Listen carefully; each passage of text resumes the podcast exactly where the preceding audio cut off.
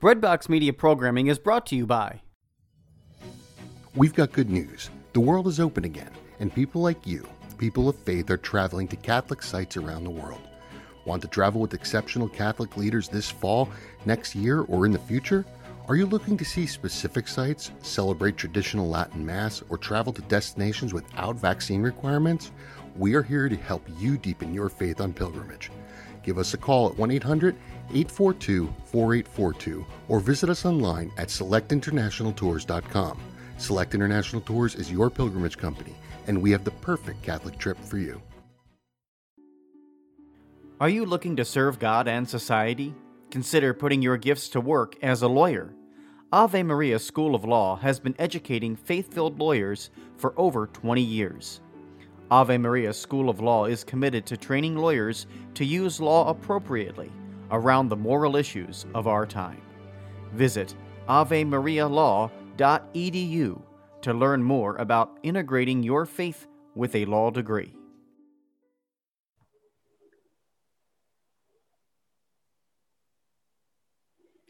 Welcome to Quote Me, a weekly podcast that seeks to encourage, inspire, and lift you up to be all you were created to be. Words are powerful. Recognizing and celebrating the impact they have on our lives can comfort or challenge us, or both at once. I'm your host, Lindsay Schlegel, and I'm so glad you're here. Today, I hope we can honor the truth, beauty, and goodness of well chosen language, and so glorify God. Let's begin. My guest today is Clara Davison, one of the original Holy Heroes guides. After college, she returned to work as the brand manager for Holy Heroes, running the current online adventures and creating new ones. She has been married since 2018 and welcomed her first daughter this summer. Well, welcome and congratulations. Oh, thank you so much. Happy to be here. So you have a quote from someone I have read before. Um, often at Verily, she writes for. She used to write at Verily about time management. Um, lots of wisdom there. Her name is Laura Vanderkam, and this quote is from um, her book, I Know How She Does It How Successful Women Make the Most of Their Time. The quote is How we live our hours is how we live our lives. So, can you tell us where you found that quote, how, how it came into your world, um, and how it's changed your world? I read that quote when I read her book. She also has another book that's very short called What Successful People Do Before Breakfast, which was kind of the first one I read. And I read both of them the year I graduated from college, which was just before I got married, a couple weeks before, and then graduated, got married, and started working all in very quick succession. And I think, like a lot of other people, I had spent a lot of my college thinking I was incredibly busy when really that was probably the last time I had a huge amount of flexibility. But in the middle of all that busyness, I excused a lot of I would say non prioritization of prayer life. And, you know, I was always like, oh, yeah, I go to, I go to every Sunday mass, like I go to confession, I do all the things. Like everybody knows I'm Catholic, but, you know, I don't have time. I'm very busy. Like I don't have time. Um, and then I always told myself, like, yeah, once I get out of college, then I won't be as busy. Then I'll do this. Like all these other people get out of college and then they become like functioning adults and they're really active in their parish. Um, and then I quickly realized that you can spend the rest of your life thinking you don't have time and being very busy. And I'm not saying this in a way that I wasn't busy. I was busy. That was the reality of my personality and of most people's lives. Um, but I remember reading this book and reading Laura's kind of perspective on time tracking. And for anyone who hasn't read it, she asks people to track their time in 30 minute increments and then would just review you know hundreds and hundreds and hundreds of time logs from people and what you would find over and over again is people kind of say this phrase like oh i'm so busy or someone asks how are you doing you say oh busy you know and it's just kind of a throwaway word that we use and when we keep saying that then we begin to feel it in our emotions and on our schedule because we've just been saying it over and over again but in reality there's all these little pockets of time that we don't account for and that we don't acknowledge where we actually have time that we could be using more effectively. So I started to think about that. And then it was right around this time that,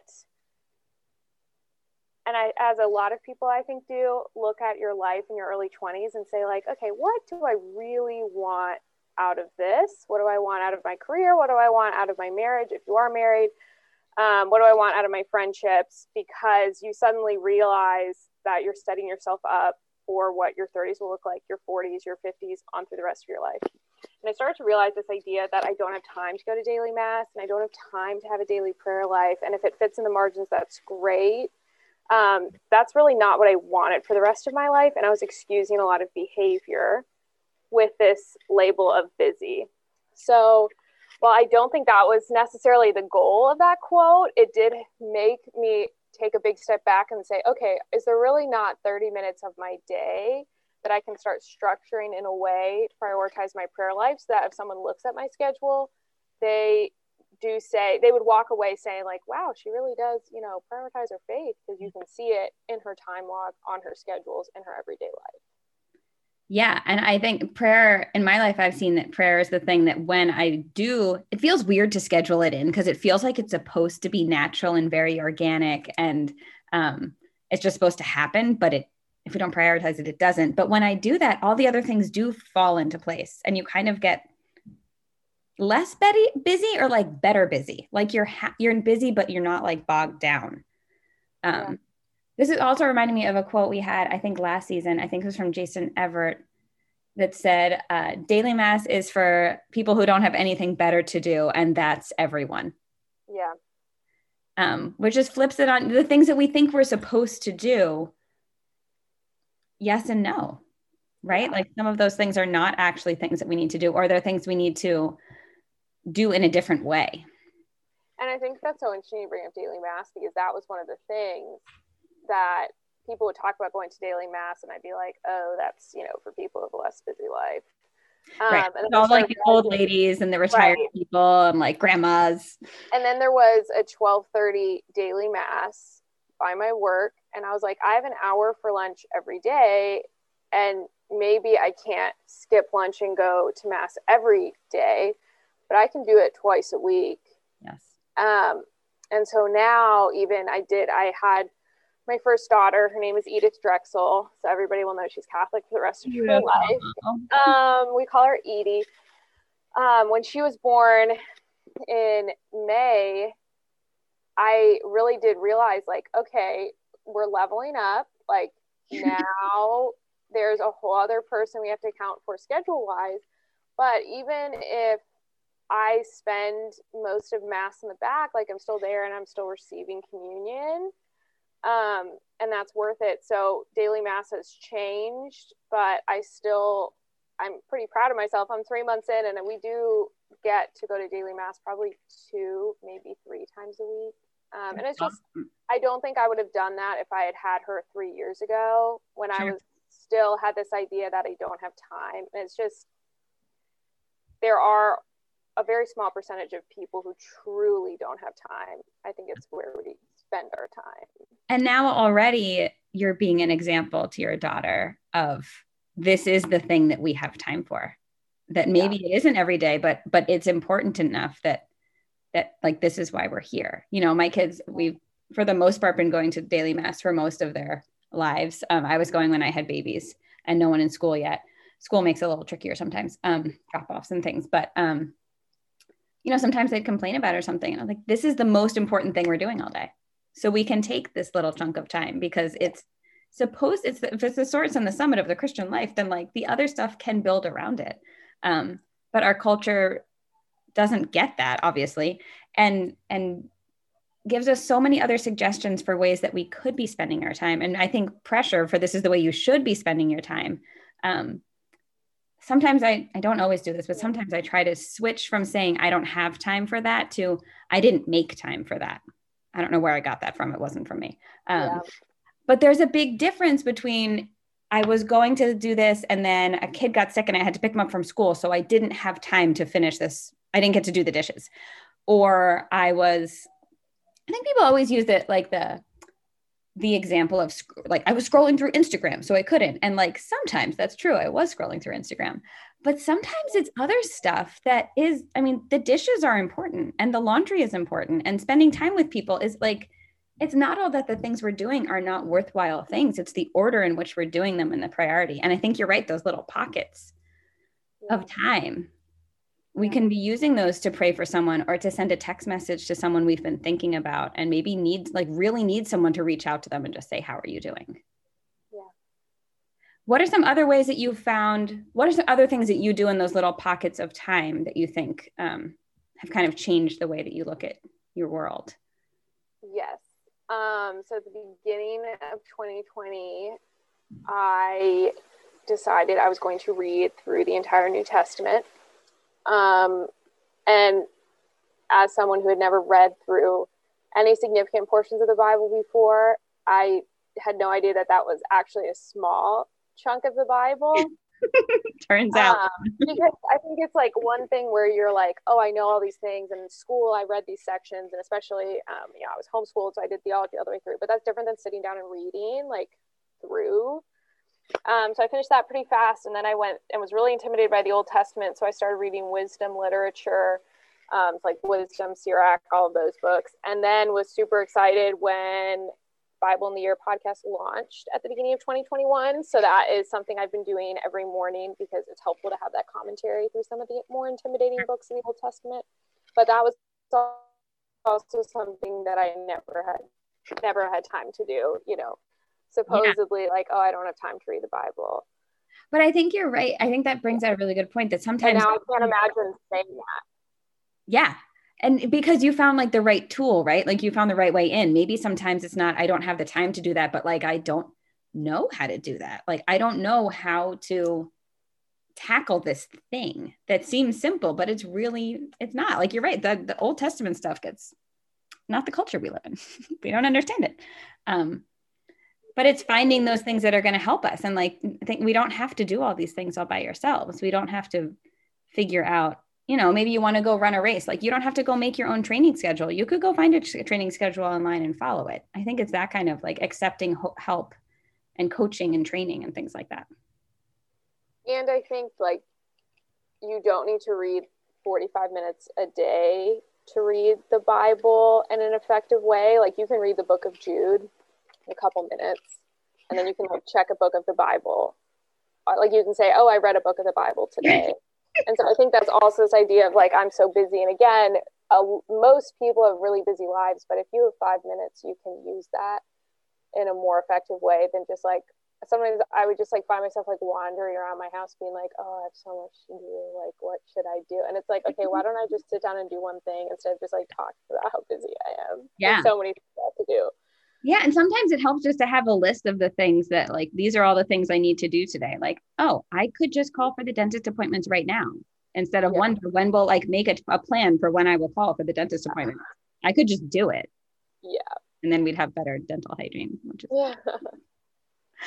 um, I want to switch gears a little bit and talk about um, the new retreat that you guys have coming out of Holy Heroes because the holy the adventures that you guys have done have been such a gift to my family. I don't know that I've talked about them a lot on the podcast, but anyone who knows me in real life knows that I'm a little obsessed with them and we'll send you a link in like a second.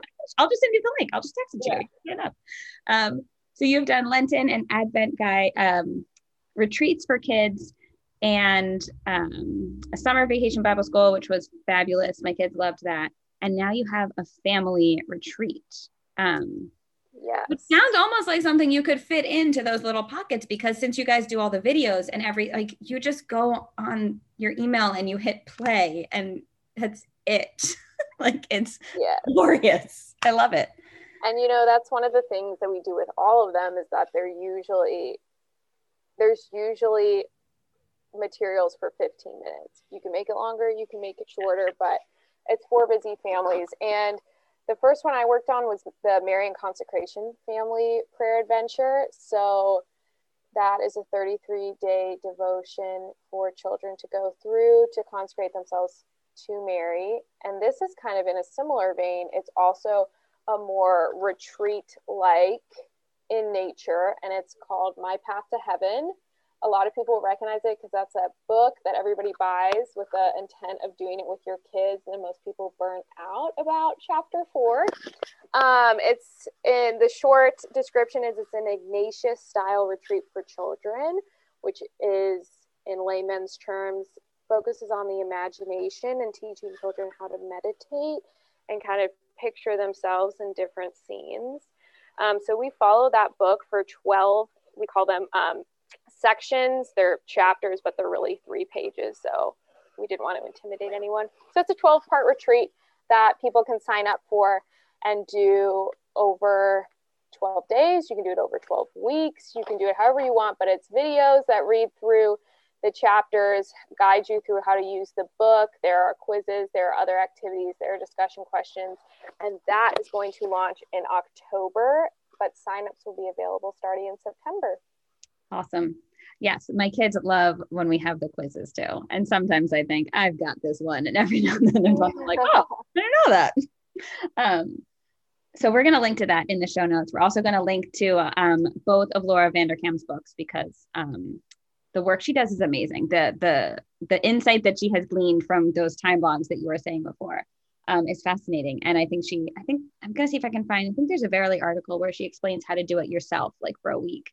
Um, and see that like how are you actually spending your time? The time that we have is a gift that god's given us and we're supposed to be good stewards of it. So um, it may seem like a, um, a workplace professional secular kind of thing to do but i think really it is very much based in our dignity as human persons and and um, children of god. Like we're given a gift of our lives and our time. So how can we use it to grow closer to him and to serve other people so all of that's going to be in the show notes thank you so much for hanging out with me today i really enjoyed chatting with you oh of course thank you for having me as always, listeners, to suggest a quote or a guest, follow the show on Instagram, quote me underscore podcast, or contact me at my website, lindsayschlegel.com.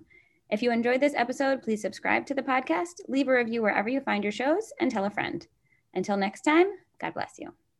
This is Kevin O'Brien of EWTN's Theater of the Word. I'm excited also to teach middle school and high school literature, speech, and drama with homeschoolconnections.com, an online Catholic curriculum provider. Your student can meet with me online for a live, interactive class. Whether you take apologetics with John Martignoni, or grade school with Jackie De La Viaga, or any of the other 400 plus courses with homeschoolconnections.com, online Catholic learning for your homeschooling family is available for you.